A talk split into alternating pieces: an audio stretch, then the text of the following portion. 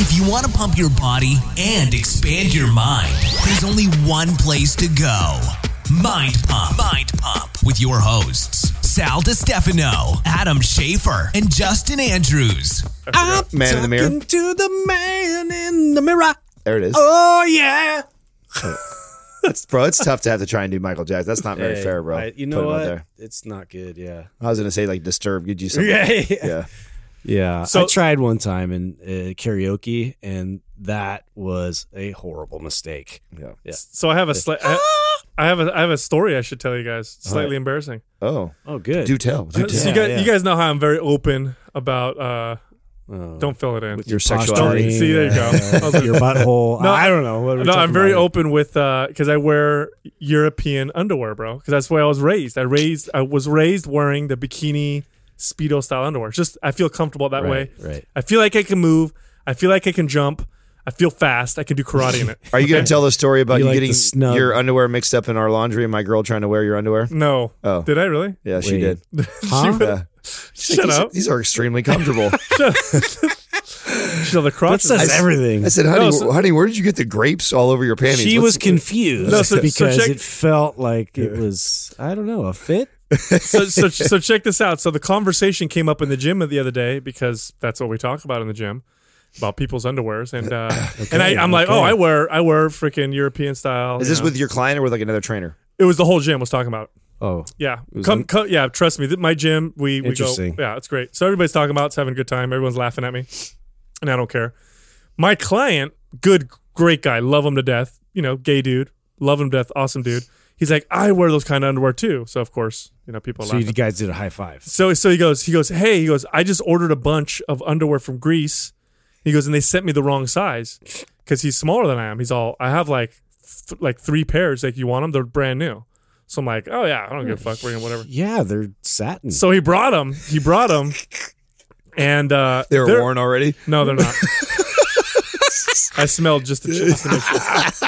It smells kind of like chote. He's So like, why, why are these faded? Why are these what? faded? chote. Yeah. So he brings them in. He gives it to me, and they're just they're just a notch high, like an, another notch. You know, from the kind that I wear. They're like another level. Like the thread, the thread counts like higher. They're nice. They're nice, bro. But they're definitely Silky. more European. We'll just leave it at that. Okay, okay, very. So- Was that you being politically correct in Very that statement? No, they're just they're just they're just they're just they're comfortable. I'm wearing them right now. You're, feel, you got a G string on.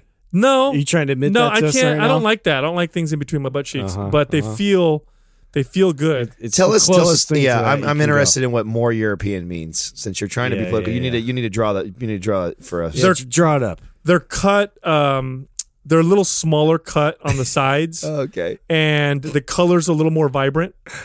And Okay. and it's got like a. It's just you know I could show you a picture. I took a picture if you guys No, want to see. that's okay. You guys man. wanna see a picture? Okay. No, I don't- that's between wanna you, and your picture guy. of that? That's, You guys- that's fine. Yeah, me. Yes, between you and your guy. Does that Yeah, make you? yeah, yeah. Does that threaten you if You I know show a picture? Not at all. Not at all. No, I mean, Not at all. Because you know I walk around like that. So this weekend when we go up to our retreat number two to yeah. pump out, Did you more get shit, confirmation that they fit you right?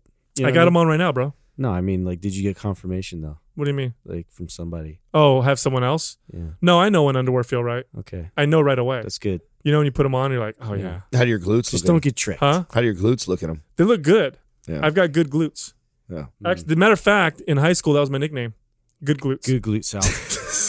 That's what that's what they call me. Get out of here. Good glutes. Speaking of glutes, have you guys seen uh, that new? That it's not a new product. It's been around for a while, and this guy's making fucking millions of dollars. I'm so I'm so angry that I didn't come up with this. Have you guys seen the squatty potty? The That- that squatty deals potty. glutes. The squatty potty? Mm. What is that? I've read the book. Like, Everybody like, is it like is it like a, booster seat or is it the foot the foot thing? It's the foot thing. Oh yeah, I've seen that. so here's the deal, right? rotate your pelvic, your pelvic, right? So I saw the commercial for it. Your pelvis, And sorry. so right. And so I know the science behind why it works because I understand muscles of the body, including all the muscles around the butt. So uh, when you're in an anterior pelvic tilt, that's when you stick your butt out. It closes off the uh, the canal that your poop would travel through, and it makes it harder to poop. And so you want to be in what's called a posterior You want pelvic a tilt. nice open canal. You want to Which nobody is when they enter a seated position. Right. So and the, and in the and if you go to third world countries, like people sit on their haunches, like they squat down on their feet, and that's how they go to the bathroom. You ever been to? A, you haven't, but if you go to a bathroom in Or they do these it in the shower at 24 Hour Fitness. fuckers. If you go into if you go to some of these bathrooms, you'll see that there's just a hole in the ground. There's two feet print, and you're supposed to stand on these things and squat down, and that naturally puts you in that that posterior pelvic tilt. And so these people have less problems. Anyway, I saw this fucking potty, uh, uh, squatty potty, which is basically a footstool you put your feet on when you sit on the toilet, and it, it mimics that position. And I know it works because that's how the human body works. I'm just angry I didn't come up with that invention. The dude's making millions of dollars. Well, you're thinking about. I know everybody right now too is in there envisioning their head. They're like, "Oh my god, that makes so much sense." That's the reason why when I'm constipated, I get up on my tippy toes and I lean forward on the toilet. is that why? Sure. Think about it. Think about it. That's exactly what you do. Uh. Think about a hard one coming out. What do you do? Just naturally. Call, I call I my just make a lot of crazy faces. you, you definitely don't lean back. I start That's- praying. You don't lean back anymore. That's you know when I, what that's when I get religious. if you could, God, if you just Please, please. help me this one time, This one I time. swear I'll go to church. Hold my legs in Oh, the air. have you ever got a stomach cramp in the middle of something like that? Oh, bro. when I'm getting when I'm cutting In cutting the middle of it. Oh, yeah. Why? Is, why is that weird to you? Isn't that supposed to be a time when you? You get a stomach cramp? What do you mean, like a, like a muscle cramp? Yes, a muscle. Oh no. Yeah. You're like, ah! and Oh, you're like, oh, oh, I've had ah." some bad ones where I've, like, especially when getting ready for a show and I'm and I'm all locked up and tight and dehydrated. oh, bro, it's Oh, look, he's all locked yeah. up. Oh yeah, no, That's- I've had to call my girl like in the like then the you fetal get a- position on the That's toilet. That's the You that's get a the, hemorrhoid on top Honey, of I that. need some help over here. if Adam ever does porn, that's the name of the porn. Locked up. locked up. All locked up. Yeah. I need some help. Oh, sh- oh, you know what? What?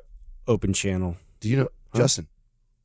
I'm gonna wait to see. Oh, yeah, that's what I was trying to set up. I'm not saying. You know what I heard? I heard uh, wild turkeys this morning. Did you? What do they sound like? But it wasn't like this. It wasn't. It was like. Yeah. It wasn't like. Quah! you know what I mean? So Do that turkey sound again? That's pretty good, dude. yeah, That's it's a lot of tongue movement. You are you are pretty good with random sounds like that. He is. Mm. Yeah. Is there any other random sounds you can show us? You know what today? my favorite guy ever was? That guy from Police Academy. Oh, yeah. He, he made a living off of that, man. That he, guy. he had commercials and all kinds of stuff. You remember? Did you guys ever watch Spaceballs? I love Fuck Spaceballs. yes. There was one scene yeah. where he's in Spaceballs. He's like, we got the bleeps, the we got blips, the the, blips, Yeah. the creeps. Yeah, Yeah. Yeah. That one. Anyway, Yeah. bring on the quad. Quah! dog. Bring on the quad. Motherfucking quad time. First quad from S Powers 3 is one gram of protein per one pound of body weight appropriate because this person is having a hard time with that. So, uh, no, it is not uh, Hmm. appropriate, nor is it necessary to maximize progress in the gym. In fact, the vast majority of studies done on protein intake and muscle building and muscle adaptation shows an upper limit of benefit. Now, let me be clear upper limit meaning you may get extra benefit from this, but many people won't even from this amount. And the number they come up with consistently is between 0.6 and 0.8 grams of protein per pound of body weight. So that one gram is actually over that. And then, of course, the one and a half and two grams that the supplement companies and the the PhDs that are actually morons uh, uh, promote. I'm not going to say names here. Um, No, It- but they're a doctor. is because it, uh, it sells more of their products. But in reality, is uh, if you're trying to eat one gram, two grams of protein per pound of body weight through real food, it's fucking hard. And just you know, we were just speaking about being locked up earlier.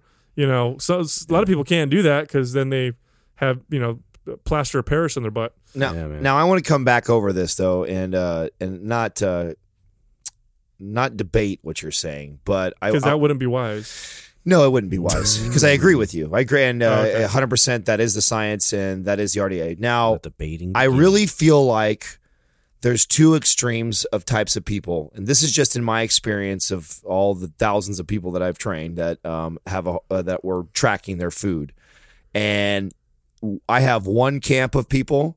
Um, and more often than not, it's it's my my women that have you know stayed away from you know fats or my afraid of ladies. an- animal meats, things like that my girls. that struggle with this one to one ratio, one gram of protein per pound of body weight. And then I have the other extreme of my competitors and, you know, bikini athletes and men's physique and bodybuilder guys that I train that are, you know, two, three grams, sometimes even more of protein. So the, I really feel like uh, the the place is somewhere in, in the middle there, not in the middle, but I mean like from three and 0.6, because Sal's right, you don't need more than that. But somebody who has a really hard time even getting one gram, and you give them the okay that you don't need one gram, you only need really technically 0.6 to 0.8 uh, range is what you need per pound of body weight. Kind of gives that person the okay that oh okay then I don't really need to focus on it so much. So I really push my ladies that have a hard time to try and get the one to one. Now when they fall short of it, you know, and they get 0.7, I'm stoked I, in my head as a coach, and I'm going like that's what I want you to do, you know, and I'm not worried because I'm going to take into consideration the the body doesn't work on a 24 hour clock. So maybe you uh, you get one gram, you did a great job, and you got one one to one that day. And more than likely, if you're someone who struggles with that, the next day you're probably only going to get 0.5 to 0.6, and it's all going to average out about where you should mm-hmm. be. So I think it's a good target to give somebody one to one, but you don't want you don't want to feel like you failed because you're you fall a little short of that because you don't necessarily. No, and, and what I mean by upper limit is the upper limit, and these are in terms of like nitrogen balance and other types of things when you look at just progress, like how well do these athletes perform and get stronger, then the range is even smaller. You've got athletes that are vegan uh, who eat, you know, 0.3, 0.4, who perform perfectly fine. Um, is one gram of protein per pound of body weight um, unhealthy? No, it's it's not gonna it's not gonna be detrimental to you. But when you get into two grams or more, is it unhealthy? I would place my money on yes. I would place my money that in long long term, you're probably going to ask for some long term issues in terms of everything from kidneys, how they filter that out, to you might be lacking other things in your food because you're always eating so much protein. To potentially, and I'm not saying that this is the case. Yeah, we don't know that yet. We, we don't know. we we believe that there is, we're, we're going to find more. We more. are, but potentially, potentially speaking, a lot of protein maybe okay. It's not conclusive, but it may be connected to a higher risk of cancer. So, um, so you know, we'll see. Um, but again, uh, for those of you aiming for more than one gram of protein per pound of body weight, you, are probably having to take two shakes a day, a bar. Like that can't be good. You know what I mean? Right. If you can't get it from food, that's the inherent issue, really. That, well, I uh, definitely don't think that's you know, ideal. Have, yeah, yeah, if you if you're at if I, I look at my day right, and let's say I'm, you know, for me, I'm 220 pound guy, and so in my head, I'm always going for 220 grams. A lot of times, I fall between 170 and 190 I'm not going to go make myself a shake because I'm at 170 or 190 and I'm not making my one to one. And so I go make a shake to try and get there, which is the mentality of a lot of people that have a hard time hitting their one to one. Mm-hmm. Um, now, if I if I catch myself doing that back to back to back to back days where I'm following I'm falling short, then I might I might bump that up. But that's just you got to pay attention to that. And I think that's where I when we answer a question like this, I, I I'm really careful about who I'm talking to because it, it's really it's really different for so many people. I a lot of clients I've trained, the women are severely under eating protein. They're not even getting fifty percent of the intake that they should be getting on a, on a regular basis. So th- that person, I'm I'm really trying to push them and motivate them to head in the direction of one to one. And then when I have the other extreme, I'm trying to get them to come down. Like, hey, I know you've been tattooed in your brain by all these supplement companies that you need to have 1.5 to 3 grams of protein. That is such a fallacy. And I want you to get rid of that. And why don't we enjoy some other calories and your fats and maybe some carbs if you like? And they have benefits too. Yeah. You know what I'm saying? It's like, it's here's, here's what, what the fitness industry does. It, and in particular, the muscle building industry, but the fitness industry does this. It'll take something like um, calcium builds your body uses calcium to build bones okay? So they'll go to the next conclusion which is oh take a lot of calcium you'll get stronger bones. No doesn't mm. fucking work that way. In fact now they're showing that just taking calcium indiscriminately like that is actually bad for you. They say we know that protein is used the you know, amino acids from protein are used to repair rebuild and build muscle. Oh great eat a shit ton of protein will build more muscle. No no no. Number one you have to have the signal even when it comes to bone, we just talked about bone. If the bone, if the the body has a signal to strengthen bone, then it doesn't need much calcium to do that. You don't need to take a shit ton extra. Um, if your body has a signal to build muscle, it doesn't need a shit ton uh, of protein to do so. The look at people. Look at this. Okay, look at uh, um, a natural case where the body is really in hyperdrive to build muscle. Look at men or boys when they go through puberty. Boys, when they go through puberty, they're getting all these crazy signals to grow and to build, and their appetites go up as well. They don't benefit from more than a gram of protein uh, per pound of body weight. Now, you, Mister or Mrs. So and So, who are working out in the gym, you've already gone through puberty and you're lifting weights. You ain't gonna, you ain't. Trust me, you don't got a signal to build muscle like the 14 year old boy who went from you know having testosterone levels of a prepubescent girl to all of a sudden having the highest testosterone levels of his life. He's got a real loud signal. He would benefit more from protein than even you would. So you just don't need you you want a diet that's relatively high in protein, but not the ri- the ridiculous recommended amounts that you're going to hear from the pretend fitness professionals on Instagram and the you know supplement companies. Yeah, It well, when you actually eat real protein from from sources of meat or or you know, like it it, it if you can't consume all that and and, and achieve that one to one ratio, uh, you know, this is my problem is people use that as a benchmark. Now I have to get uh, you know an extra amount, and so I can only get that extra amount from bars and and shakes. And you know your body already is is satiated. It's already just like it's utilizing the amount of protein that you got from the real food, and you know an additional amount to that. It, for me is you know it just feels excessive you know from a, a personal standpoint It is, and it's not the it's not the the magical uh, macronutrient that we we've all been led to believe for so long. I mean, it used to be if you want to build muscle, protein, protein, protein. Everybody used yeah, for so long. We used to to preach well, that. dude, every guy in this room probably used to consume fifty percent or more more protein than we do now. yeah oh, absolutely, And Absolutely. we're all better shape, stronger, and better performing. Yeah, and well, and here's and I guess looking back now, and I think like, oh my god, how uh, duh, you know, when you think of it this way. So whoever it is we're talking to, let's just let's just pretend she weighs 150 pounds, and out of that 150 pounds, 100 pounds of that is lean mass, right? So she has 100 pounds of muscle on her. Let's just pretend.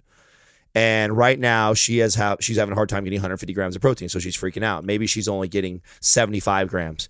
But here's the deal: if you've been doing that for most of your life, and you still got 100 pounds of lean body mass at 75 grams of protein, you going from 75 to 150 is not going to build. You don't need that much more to to even build more muscle. If you go from 75 and you all of a sudden go to 85 and you're lifting weights, you're sending the signal like you're saying, you're going to build muscle Right. your body has been adapted to taking it's it's at its homeostasis. If you're all you've been 150 for a long time, you've been holding 100 pounds of uh, muscle. Now, I mean, that's really the the message here is maybe it's not one to one so much for you, but is is maybe being actively increasing your protein from where it was before. So maybe it was at the floor and you are trying to go all the way to one to one. It does you don't need to do that.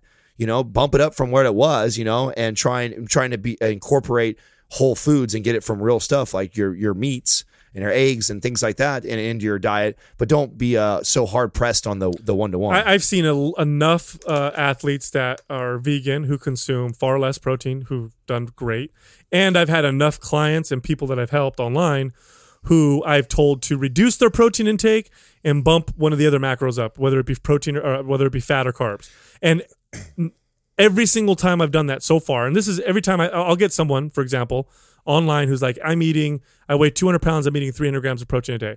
I'll say, cut your protein down to like 170, and we'll make up the calories with fats or with carbs or whatever. Mm-hmm. Every single one of them gets better results after that. They all build more muscle. They all feel way better in terms of their energy and how they feel, and their food is better now. well, I have yet to have anybody say, "Oh, you know what? Since bringing my protein down to just under a gram per pound, I've lost muscle." I'm ne- I have yet to hear anybody say that. Well, I got one, you know, on that note, then to, to really challenge whoever this is that's asking those that are listening right now. I challenge you to look into your fats. I mean, fat is fat is the catalyst for for testosterone, and Right. testosterone is the is the main hormone responsible for building muscle. That's your that's your real one out of all of them. You know what I'm saying? Like that's I mean, protein plays a big role in recovery and stuff uh, for your muscle, but your testosterone levels is what plays an even bigger role as far as muscle building signals. And if you are eating low fat, which a lot of people are, especially if you're on a high protein, everyone seems to be on the high protein, the low the low fat and moderate carbohydrate type of or some sort of carb cycle or low carb meal. Pay attention to that. See where your fats are because, like Sal just said, I'll, I'll take a lot of people that are over consuming protein and have to bump their fats up.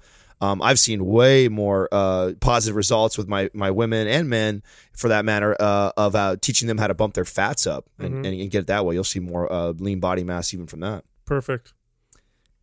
Uh, PR Sway is asking about the benefits to cardio versus the adverse effects of cardio long term. Ooh, this is kind of a unique question. It's a good question. Um, so First, first, talk about oxidative stress. oh yeah. Uh, first, let's be let's be very clear. Uh, cardio done properly and appropriately is mostly benefit, l- the short term and long term. Okay. The key word here is appropriate and proper. Uh, the way a lot of people do cardio, people who love cardio, you know, long distance runners and people who just overdo it, the way they do it is they overdo it and then you do get oxidative stress on the body. You do get detrimental effects on health and immune system. And you might even have even seen this in the gym where you see someone or you see someone who's always running, you know, that, that guy or girl, that woman or, or man that runs by your house every day that goes on long distance runs and you look at them and you're just like, they don't look good. They look like they're or they haven't changed in years, but they keep running. yeah, you see a lot of I see a lot of skinny fat runners. Uh, I see a lot of runners with poor posture um, and and problems with the you know the, their their joints. Um, their skin looks like uh, you know either they're out in the sun too long, but it's usually not from that. It's usually because they just they're just they're beating themselves up all the time. And but but that's true for any form of exercise. You can do that with weight training too. You can Well- do that with anything. What what would you guys say in your opinion? I know mine. Uh, for if you were to, what do you think is the most uh, adverse effect from from running? From too much running. Yeah, from too much running. Uh, From too well, much cardio. if you oh, really really you, in your experience with clientele, oh with clients. yeah. What what do you what have you seen as the the uh, worst? Like Just what? the wear and tear on the Yeah, Yes. wear and tear on the joints and poor and really, really yeah, bad muscle recruitment patterns. Yeah, it goes. Yeah, it it really diminishes quickly, especially at the upper body. And uh, I see this this protracted shoulder, and I see the, I see it it, it, No carrying over. Yeah, because then what are they doing the rest of the day? They're sitting down, and you know, they're not training their body to to deal with you know gravity anymore in a sense, and and resistance training and picking things up and doing all these other uh, functional activities. They're they're teaching their body to really just like become this machine that's uh, forming into a position that your body's trying to make efficient. So, um, yeah, I see it as a as a hamster wheel is how I see it. You know anymore. So Yeah, for me, um, so that right now this month I'm doing this uh, March mobility thing. So I'm you know talking about mobility um, and teaching clients and stuff functional movement, and uh, I started with the hips. So this is directly related to, for sure, a lot of runners. We run. Uh, in, you're running straight forward all the time, especially if you're a treadmill runner or you're somebody. I mean, and that in itself, doing any motion, like Sal kind of mentioned just briefly about uh, if you could do this to yourself and even weight training. If you're doing the same movements repetitively over and over and over and over, which when you're running for distance or for a long time, long period of time, you're going to create some serious muscle imbalances. And in an area like the hips, which is primarily the, your mover when you're running, is going to cause all this low back and knee pain. So it ends up they end up having super tight ITs that are all got adhesions all over them. They have pain in their knee, they have pain in their hips, they're pain in their low back, and it's all they're all fucked up because they have no hip mobility whatsoever, and they only know how to run in the sagittal plane. That's it. They only move, they run forward. That's it. right. So yeah, you got to be very careful. Um, you know, and and this is once again we're talking to cardio queens and kings, right? It's you know it's the people that uh, overdo it. Sal said, you know, cardio done right, it can be actually very beneficial. Well, my my problem too inherently is that the that mentality is about addressing their uh, they they they associate that with fitness and losing body fat and staying in shape. Like so, their their answer to everything is to run uh, to stay in shape, whereas. Uh, their movement patterns, like you said, it's all in just one direction. It's their their capacity for proper mechanics, you know, quickly diminishes uh, you know, just doing daily activities, therefore leaving them exposed to possible injuries. Um, it- when your muscles form into a certain pattern, uh, it's really it's really a, problem going forward. Like when you just go to do normal daily tasks, and I feel like fitness. You need to look at fitness as, as a as a provider uh, a, a way that's going to improve the quality of your life. And if you're just going to run everything off, it's not improving anything other than uh, conditioning you to better run it, that that same exact way. And that's the only thing it's doing for you. You know, uh, when they when archaeologists uh, will do, they'll go to sites and they'll find you know old remains of, you know, medieval soldiers and stuff like that. They can tell you, uh, they can pick out the long longbowmen, the people that fired the longbow. Why? Because first of all, these people were raised to do that, so they're from a young age they're trained to be longbowmen. And the longbow is a real big bow, takes lots of torque to pull, and they shoot this big arrow. And it was kind of one of those. Uh, uh, it was a weapon that was just decimated armies. And so these these guys were specially trained. But how did how did they pick them out? Because one side of their body was very well developed. They had their their right arm was very the bones were much thicker than the left, and the spine was contorted and twisted in the in the in a way that would make it um, or more efficient to pull on this bow with their right arm. And so what you got to understand is is your body it molds itself around your activity. And if your activity is the same shit every day, every day, every day, your body will mold itself around that activity and after a certain point, uh, it will be at a detriment to other activities. So if I'm a really good runner in one place and that's all I ever do, it will start to take away from my ability to do other activities. I'll start to create posture that molds around it. I'll start to create muscle recruitment patterns that that go after it. Look, I'll take a long distance runner who's never lifted weights, and I can I'll bet you a million dollars almost every single time they'll have poor um, uh, hip extension past uh, once they go down to a squat. Once you bring them down past 45 degrees, hips don't fire no more. It's all quad dominance because that's all they do is run. And so it's very important that you view your body like the machine that it is and train it in a very balanced way because that's what's going to give you the quality of life that Justin's talking about. Not to mention, uh, you know, some of the some of the, the detrimental effects of just overdoing exercise. You know, here's the deal: exercise itself is a stress on the body, and like anything, if you overdo it, if you do it at the right amount, that stress will elicit change, which will make you healthier, stronger, and better. If you overdo the stress, it overcomes your body's ability to do that, and then it becomes very detrimental. In fact, when they done uh, autopsies on uh, ultra long distance runners and people who do ridiculous amounts of cardio, Worst ever. they find heart damage like somebody who's 20 and 30 years older than them. And these are so so because it's a called muscle, that's right. These are so-called, you know, top athletes. right? So you've got to you you know you've got to keep that in mind. There's also brain benefits. You you get lots of benefits to the brain when you exercise. Number one, from the benefits of exercise itself, everything from utilizing you know glucose better to you know oxygen utilization, all that stuff. But there's also the brain also benefits from exercise in the complexity of movement. Now, if I'm always fucking running all the time, all the time to the where it becomes like Justin said, a hamster wheel, um, I'm not getting those benefits to my brain as well. The good thing about resistance training is I can do all kinds of different movements, mm-hmm. and I'm getting all kinds of different connections into my brain and different things that are that are developing. And they found in studies with humans that those complex movements and changing those complex movements gives you more brain benefit in mm-hmm. terms of learning ability and cognitive function than just the repetitive same shit all the time movement. Well, when you when you say that, it reminds me of Justin and how Justin changed trains cardio, which leads me into what I was just going to ask you guys is, mm. you know, we just said that. Why don't we share how we do cardio personally ourselves, since we all are probably a little bit different in how we do it and approach it. You know, how do you do cardio? I mean, explain to everybody how you do cardio, Justin. I mean, how you incorporate it. In yeah so for the most part it's um i'll do i'll do cardio i'll look at it more from um like i'll do like a kettlebell complex or i'll do like a, some kind of a circuit or i'll do something in spurts so uh for me like i really enjoy um really like multiplanar movement. So I, that's why i got into like some martial arts and stuff like that to where it challenges my body from multiple directions. So now i'm um just just the um the frequency and the difference of like what i'm uh what i'm trying to work on really challenges my body and gets my heart rate going like crazy.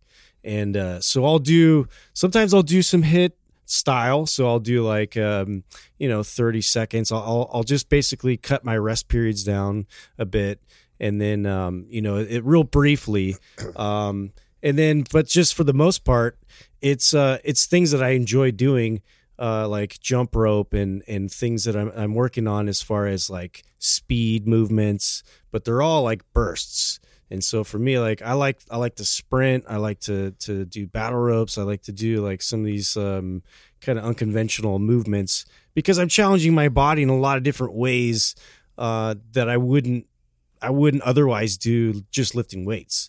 So I, I, I use that as a as a as a as another way to um, sort of implement some new challenging techniques. Uh, I just make love. No, I um. besides, uh, so I I use cardio in the past, and I'm not doing a lot of cardio nowadays, just because I'm I'm not getting much sleep, and so when I'm not getting much sleep, I try to pay attention to the amount of stress I place on my body with activity, and cardio is that is for me. Um, it's a variable that I'll I'll remove if I have to because the resistance training portion is more important to me. But i i when I do do cardio, I'll either use it meditatively, so I'll do steady state and I'll I'll read, or I'll go on hikes and walks. That's my favorite thing. So for me, it's more of a stress relief than it is for any type of performance enhancement. If I'm trying to improve performance, then it's at the pace that I lift weights. That's when I speed things up. I do supersets, giant sets, move from one exercise to the other, um, multiplanar movements like Justin was talking about. That's when I'm trying to get more cardiovascular endurance. Uh, but that's, I mean, it's basically it's pretty straightforward for me. Yeah, you and I, you and I are uh, similar. Um, I definitely Make uh, love is also yeah, for yeah. a majority. Lots of hip thrusting. I, vigorously. I rarely do uh, cardio at all. Like somebody would, would when you say the word cardio. When, when we say cardio too, um, and, I'm glad Sal kind of touched on his walking and things like that because that we would refer to that as that, and that's why too when I post, um, you know, I normally post under my picture when I'm um, giving my stats of what I'm doing, like what program I'm doing or how I'm eating, and it says zero cardio. Um, I say zero cardio because I'm not getting on a piece of equipment or going for a run or, or even elevating my heart rate probably above 130 beats. Um, I'm power walking at best on the treadmill. And I normally get on there, and it for me, it's kind of a de stressor. I get on there, I walk for about 15, 20 minutes, depending on the day, depending on how much stress I need to de stress and how much it's almost meditative for me. Uh, I'll also, you'll see me uh, doing some upper body like dynamic movements while I'm walking. So I'll be walking and doing, you know, uh, wrist rolls with my wrist and doing a dynamic uh, move with my chest and then doing like a dynamic move while I'm walking with my shoulders and just, you know, trying to open my body up. And it kind of challenges me while I'm walking at the same time too. And it's uh, not fast. And it, it's all I'm Really reverse get uh, jerk offs. yeah, yeah, all kinds, all kinds of fun stuff like that. Um, the only time, and, and I, then the only time I really use cardio is as a tool. And for me, uh, there's two times that I'm going to use it as a tool. One time uh, would be like when I get to our third phase in maps. Those that are far, uh, that These already, red maps. yeah. Mhm. Uh, in red maps, uh, there's a lot of super Yeah, settings. let's be There's a- clear. there's a lot of volume that's uh, in the third phase. So, you know, get your heart rate going a bit. Those that have done this know this. And uh, if I, I, I want to be in a little bit more cardiovascular shape so I can act, to benefit actually my weight training. So I use it to just kind of ramp that up. And I want to be adapted to that. So I'm trying to, you know, get myself up to where I can handle that. And it'll be kind of more of a HIIT style. Mhm. Or you've got phase four of the green maps. Yeah, which, which is, is- very. Yeah. I Yeah. mean, that's going to give you some cardiovascular condition. Which I'm not there. I'm about to get there. intensive. So I'm in. Th- I'm in. I'm in phase three of performance right now. So four is around the corner. When we get into durability, I most certainly will be doing that. So there's another time where I'll be using it as a tool. The other time that I use it as tools, uh, obviously, when I compete. When I compete, um, I incorporate it into my my regimen. But what I want before I ever utilize any cardio like that, cardio to sweat or to burn fat, which I would like, I would like to think that probably ninety percent of the people probably use cardio for because for so long we have, you know, paired it with uh, if you want to lose fat, you do some cardio, right? Like that's what we. So I think a lot of people What's think all the treadmill and you know elliptical machine commercials are just pounding in your head. Exactly. That it's it's all about fat. It's all. I, I mean, literally, I think all of us in here, nine percent of the time, we all use it for health and and de stressor, and that we rarely ever use it to burn But just fat. more movement in the day, like you said, like the NEAT principle. Like just, I mean, I I definitely like track that. I want to make sure. Like I feel like if I in here right now, we're sitting a lot, and then I'm always like, ah, I need to move. It's just that that that urgency uh, to expend energy, and I, I feel like that's cardio for me. That's- That's that's, that's- all I that's all I care about. that's a perfect example, and that's a perfect example of how I will today when we go to the gym because we have been in this in the studio for so long today and seated for so long. This will be a day I'll probably get a good 20, 30 minute walk, you know, just to relax and move. I feel like I've been seated, seated for such a Mm-hmm. Yeah, long these are usually days I'll do cardio, Yeah. just because like I want to ramp it up a little bit, move, sweat a bit. you Yeah, because to go back to the NEAT principle, like that's I, I feel I'm the same way with that. Now, um, when I'm when I'm getting ready for a show, I don't even want to do any cardio until I've got my, my figured out where I need to be eating wise and training wise to manipulate my body fat percentage without any of cardio. That way, when I do introduce it, I know what it's going to do. Which I think that's another mistake that a lot of people that want to lose weight they decide right away if I want to lose weight, they start they stop eating a bunch of shit food, they reduce their calories, they in, they introduced weight training, they introduced tons of cardio, and then they're going after it where Plus, you're gonna burn out. Yeah, right? exactly. In the very beginning, you're going so hard. You got like, I mean, where's your gas tank gonna be towards the end of your uh, challenge? There, you know, it's gonna be real tough. exactly. So, you know, there's there's a lot of ways to, to utilize cardio and there's definitely ways to uh, for it to be very beneficial long term, but I think for the most part a majority of the population abuse it and then there's a lot more adverse effects Mhm. because uh, like we talked about posture and things like that. Exactly. Great point. Joseph Aluelua 89 has noticed that fit people seem to get sick a lot. He's wondering why. Uh, A couple things that play into that. yeah, that's actually that's actually a pretty good observation. It is because I get sick a lot. So here's here's the here's the gist when it comes to exercise. Exercise and being active in the long term uh, is a great way to boost your immune system and strengthen and bolster it. In the short term, It's a stressor. it is a stressor and it will depress your immune system. for example, yeah. for example, if I took somebody whose body has now been exposed to, let's say, the rhinovirus, which is the cold, common cold, and uh, they're fighting it, but their and their body's fighting it off, but it's fighting it, and I take that person and I take them through and I hammer them with a hard workout, they're going to get sick. We have now depressed their immune system in the short term. Their body's resources are all, are now focused on repairing from this hard workout, which means less resources are available for fighting this virus or bacteria or whatever, and they're more likely to get sick. Fit people tend to get sick. Uh, if you've observed that, it's because these are fit people that are probably constantly pushing that line Yeah. between training enough and training too and much. I'm gonna I'm gonna go ahead and guess they're probably like the type A people that are also under an extreme amount of stress Good with their point. job and with their family, and they're like being fit on top of that. It's just another thing on their plate, and in comes in this virus, bacteria, whatever, and it's it's just this uh, you know perfect combo. I have another two to add to that too. If uh, typically fit people or someone who's trying to get in shape is living in a caloric deficit, they're eating, they're eating less than what their body needs. So this is why a lot. I almost always get sick when I'm cutting for a show. Your You know, body's fighting already. Yeah, for like long that. long periods of time, I'm I'm working against my body, not feeding it as much as it wants, so I, it'll metabolize fat. But that also means I don't have a lot of resources to defend off the common cold that's coming around.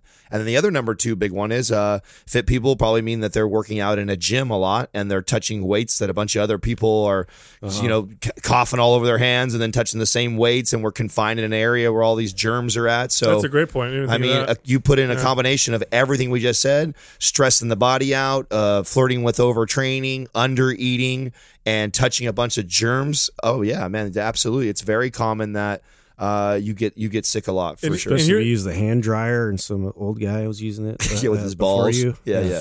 Oh, And here's the lots la- of germs. Here's the last one that you know it's just popping in my head right now. I bet a lot of fit people, um, especially the f- fanatical ones with diet, eat the same food all the time, Right. Mm-hmm. um, and maybe or and or take lots of supplements with maybe artificial sweeteners and whatnot. Uh-huh. Um, gut flora is your number one defense against uh, viruses and bacteria.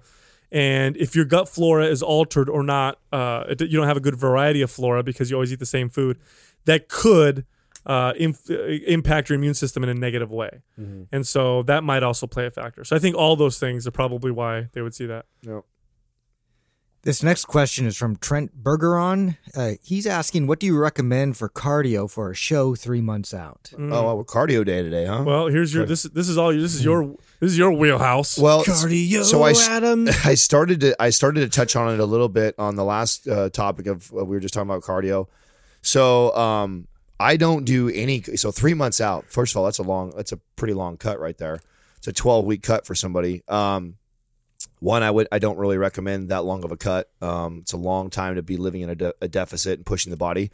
Uh, I most certainly uh, don't uh, do cardio uh, three months out, the type of cardio where you're trying to burn fat, like we were talking about earlier. Um, I actually don't introduce cardio till the last three to four weeks. Three to four weeks. Um, I don't. I don't. I do the rest all through diet. Um, and that's like I said. I want to be able to know as I get closer to my show, uh, and I'm needing to continue to shred body fat that I can utilize cardio as a tool. If you come out the gates on uh, week 12 out from your show and you're doing an hour of, which is this is one thing that's very common. You see coaches prescribe this. You know, okay, we start our, we're getting ready for the show, one hour cardio every day and that's what they they prescribe right out the gates. That's fucking stupid. That is totally stupid to do that because guess your body uh, uh, for adaptation only takes about two to four weeks to get adapted to whatever uh, cardio uh, phase that you're training in. So if you're doing a you know HIIT style or you're doing a you know um, you know moderate pace for an hour you know the first week or two absolutely you're going to see some good change from two and an hour of cardio but weeks three and four those those returns are going to diminish and that's normally when your coach says okay now i want you to add another hour of cardio per day. And then guess what? Two to four hmm. weeks later your No body more. your body gets adapted Now to that. run sprints uphill. Exactly. And then he starts doing okay start adding warrior ropes in there and cre- now i want do you it in a sauna. now I want you to increase your intensity while you're doing, and this is why all these competitors look like they're fucking dying Yeah. on these treadmills because they are. I don't Yeah. blame them. because they're pushing their bodies way harder than they need to. What you need to do when you're getting ready for a show is you need to figure out uh, the I mean, and I'm talking about the lowest intensity workout, the the least amount of movement in your week. You need to figure out what your body needs to be fed for it to slowly lose body fat right there. Barely working out, barely moving around, not doing any cardio. What do you need to eat for it to already start to reduce body fat with your nutrition? Then from there, you slowly start to increase all those things. Just as it just goes like right back into the intensity thing. You don't want to come out the gates like balls to the wall in your workouts either. Your workouts should slowly, increasingly intense as you get closer to your show Should be a slow ramp up. very slow ramp up and subtle changes. So when I coach clients, it's every two to three weeks. I'm little, little this, little bit that. And when I first introduced cardio, like I said, three to four weeks out from showtime, the first bit of cardio, it's 12 minutes. 12 minutes I spend after I lift. I lift every day, six, seven days a week. I get on there for 12 minutes. I do 12 minutes a HIIT. After I've been doing that for about two weeks, now I add some steady state cardio and I'm doing 30 minutes to an hour. Now I'm doing more time. And then the very last bit of the show, I, I, I might start adding my one hour long of, of steady state cardio in addition to my HIIT plus that. And that's the final week You or know what's of- occurring to me? So you're talking about people who are competing on stage who are uh, at a higher level than the average person. Yeah. And your recommendation, having being a professional physique competitor and coaching other competitors and having great success, is to slowly ramp up. Why the hell do average people think Right. that it's any different for them? Yeah. You know, like every every gate weight loss program that's out there, it's like 30 days to lose 20 pounds or the, the the same rules apply to them. Actually, the rules apply to them even more because they're not nearly as fit Exactly. as the guy or girl who wants to compete in a, in a physique competition. So it's always the same thing. Always ramp up slowly. and if you're not a physique competitor, not a stage competitor, definitely applies to you. every client that is a non-competitor that I coach right now at this moment has all of their prescription from me is every one of them no cardio right now. All I want you doing is walking. That is what they're they are they are prescribed for me. That's what I just did when I was training John. Same thing I just told him. and I and I'm like, there's no mm-hmm. reason for us. We're so far away from our goals where we need to be that just starting to add a bunch of time of intense cardio right now is, is gonna it's gonna fuck with you. We need to learn we need to learn how to eat right for your body and train properly to get it to respond the way we need to without any of that. That's going to be a tool that's going to be in our pocket way down the road. When you start getting, we're getting ready for bikini season and it's time that you want to shred some extra pounds of body fat before you get out, go out to your Hawaii trip or whatever. And guess what? Because I've kept that in our back pocket and I say, okay, guess what? Two weeks out from Hawaii, now we're going to start doing a little bit of cardio and we're going to ramp that up and you're going to love me because you're going to see your body change in two weeks time. That's right. Better results with less uh, time spent. Sal Mergolo is wondering what the biggest factor is that prevents muscle growth. Oh, this is a debatable one. Yeah, yeah. I'll, I'll tell you what I what I I'm think. One hundred percent. yeah, what do you- One hundred percent. I think it's picking the wrong exercises and bad program design. That's number one. Then nutrition comes in afterwards. But I've seen a little- way too many kids, uh, guys that want to build muscle, focusing on you know cable exercises and machines and doing body part splits. When what they should be doing is focusing on squatting, deadlifting, bench pressing, overhead pressing, and working the whole body two or three days a week. Uh, that change right there will put more muscle on you than any other factor I can think about by itself. Yeah, I Um, was gonna say programming from the standpoint of like way too high of intensity and prioritizing uh, pure recovery for the next couple days. Yeah. and not ever adapting. hmm hmm And focus on getting strong. Right. Like if you're trying to build muscle and you're that's like your number one goal, uh, train to try and get gain some strength. Uh, gain enough strength and you'll build some muscle. Nutrition's a very important factor, and we can talk about that as well. You know, you need to eat enough food and calories to to build muscle. But I've I'm telling you, when I'm in the gym, dude, I I don't I see there's more now. And I think because people are getting more little more educated now, I see more people squatting and deadlifting Oh, than, than before. way more right now. but used still, to. but still, I see these kids. You see two of them working out together. They're like you know 17 years old. You know, I was the same way, and I see them working out, and you know they want to build muscle. And they're on the preacher machine, mm-hmm. and then they do concentration curls. And oh, let's do this front double bicep cable exercise for my bicep. I saw a guy training with his girlfriend the other day, skinny kid, and he's trying to build muscle, and he's doing the freaking cable curls, the, the front double bicep cable curl thing. And it's just like, dude, literally, if you just did some fucking pull ups, you'll build way more bicep Yeah. than doing that cable machine.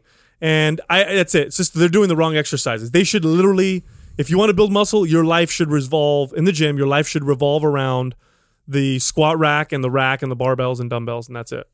Every once in a while we were all on pretty much the same page. I would I would have said just exactly just like the cardio thing. People come out the gates and they're doing all kinds of crazy shit and all kinds of the wrong shit right out the gates and too much of it.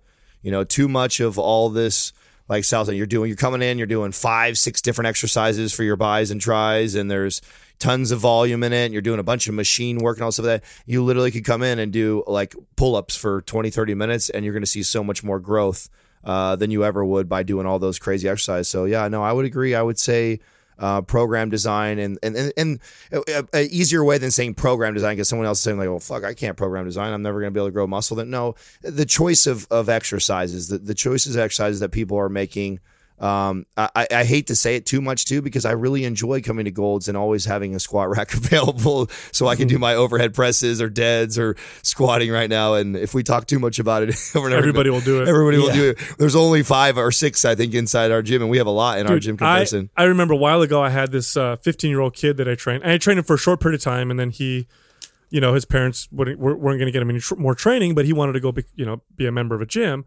And so I gave him like six exercises to pick from, and I said every workout do three to four of these, and that's it. And they were bench press, deadlift, overhead press, squat, you know, barbell row, and I think a pull up or something like that. And I said just pick four of these exercises, do four sets of each of them, work out three days a week and the kid put on like 15 pounds of muscle in a very short period of time just doing that very basic basic ba- and i gave him a super basic routine because he was very inexperienced and he had just learned those exercises with me.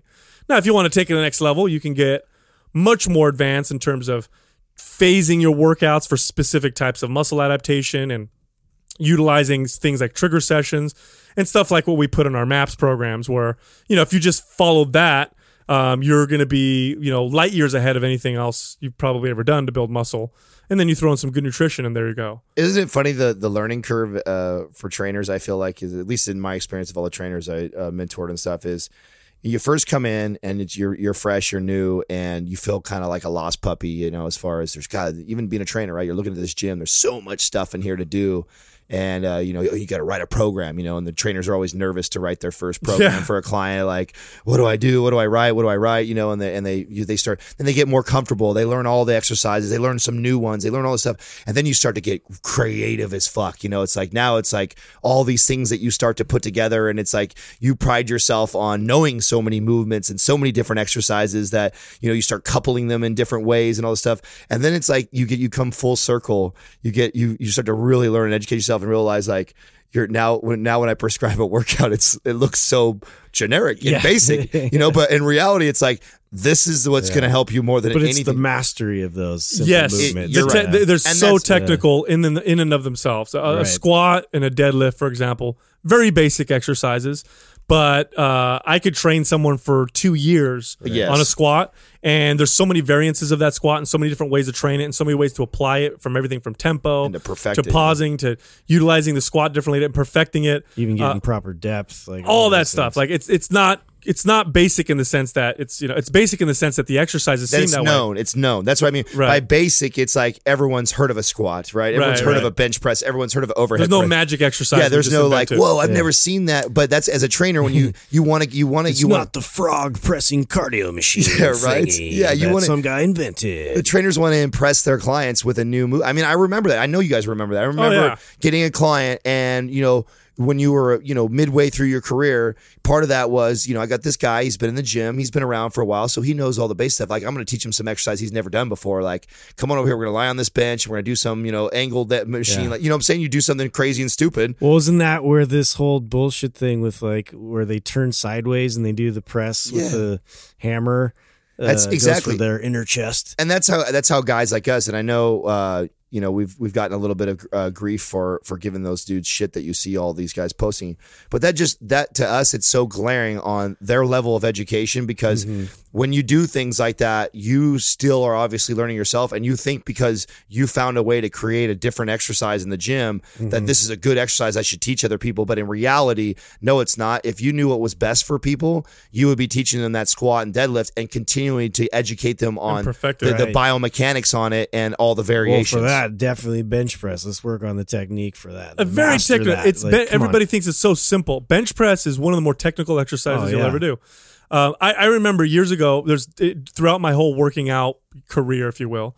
I remember there were specific moments, and you guys probably, I'm sure you have your own, where you're just like, "Holy shit! I just learned something that just changed everything." And one of these moments for me, I will never fucking forget. And I've probably told this story before, but it was after I had dislocated my kneecap.